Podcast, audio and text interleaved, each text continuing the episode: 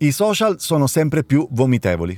Non è una mia frase, è una frase che ho letto e sentito per ben due volte la settimana scorsa, con le stesse parole usate da due persone diverse in due contesti completamente diversi. Mi chiamo Sebastiano Pitruzzello, meglio noto come Gorilla Radio, e in questa puntata del mio podcast voglio condividere con te alcune riflessioni che mi sono venute in mente a partire da questa frase.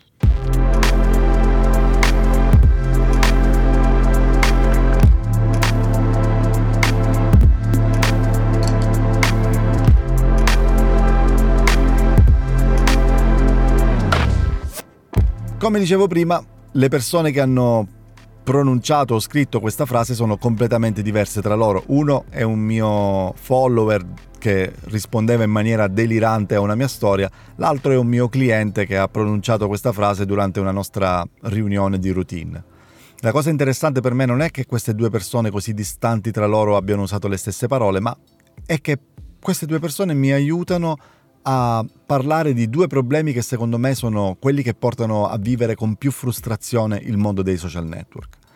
Il primo problema è quello delle idee poco chiare o per nulla chiare e a suggerirmelo è stato l'utente che rispondeva in modo delirante alla mia, alla mia storia. Lui diceva che i social fanno appunto sono sempre più vomitevoli, fanno schifo, eh, ma che lui non può permettersi di non usarli perché gli servono per lavoro. Ecco, io ho passato minuti, lunghissimi minuti, sul suo account a guardare i suoi post senza capire di cosa si occupasse questo, questo utente. Sono, sono, gli ho anche chiesto, ma questo che vedo è il tuo account, è l'account che usi per lavoro o mi stai scrivendo da un account ma il tuo account professionale è un altro? Lui mi ha detto no, no, no, è proprio questo. E io non sono riuscito a capire di cosa si occupasse, gliel'ho anche chiesto ma non è stato in grado di spiegarmelo, quindi qui stiamo parlando di un caso estremo di idee poco chiare, ma, ma ehm, anche in casi diversi in cui no, non c'è una così poca chiarezza, può essere un problema avere le idee poco chiare. Per esempio, un artigiano, che è una professione ben definita, può volersi rivolgere a troppe persone contemporaneamente, a persone troppo diverse tra loro. E questo porterà ad avere una comunicazione inefficace. Un'azienda che produce un prodotto che magari è davvero ultra versatile, adatto a tanti tipi di persone.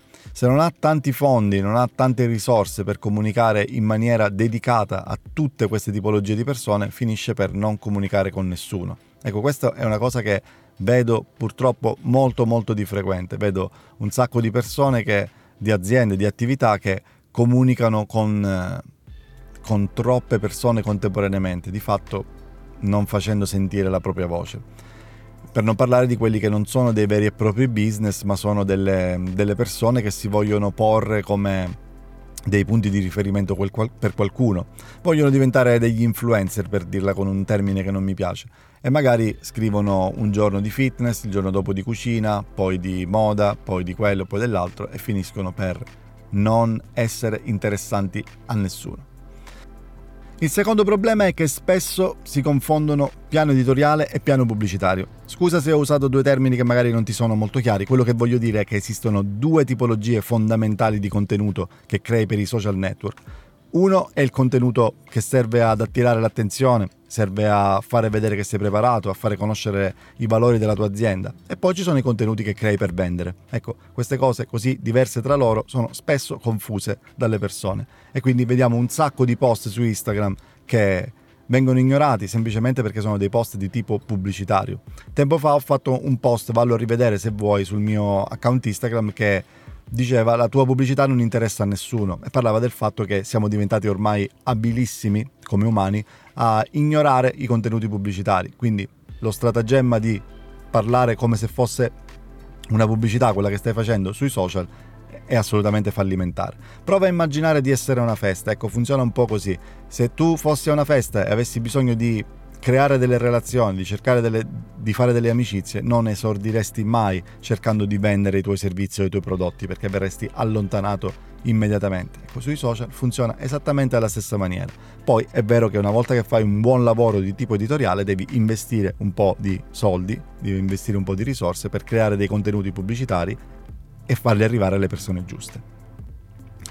Spero che siano state utili per te queste riflessioni e spero che ti sia piaciuta questa puntata, un po' diversa dal mio solito perché non l'ho registrata nella comodità, nel silenzio del mio ufficio, ma l'ho registrata on the road col mio fedele registratore digitale, come appena passato una macchina. Spero che la qualità audio sia all'altezza delle altre puntate e ehm, se vuoi lasciarmi un commento, se vuoi scrivermi, se vuoi continuare questa discussione con me, scrivimi su Instagram, il mio indirizzo lo trovi nelle note della puntata. Super, ciao da Gorilla Radio.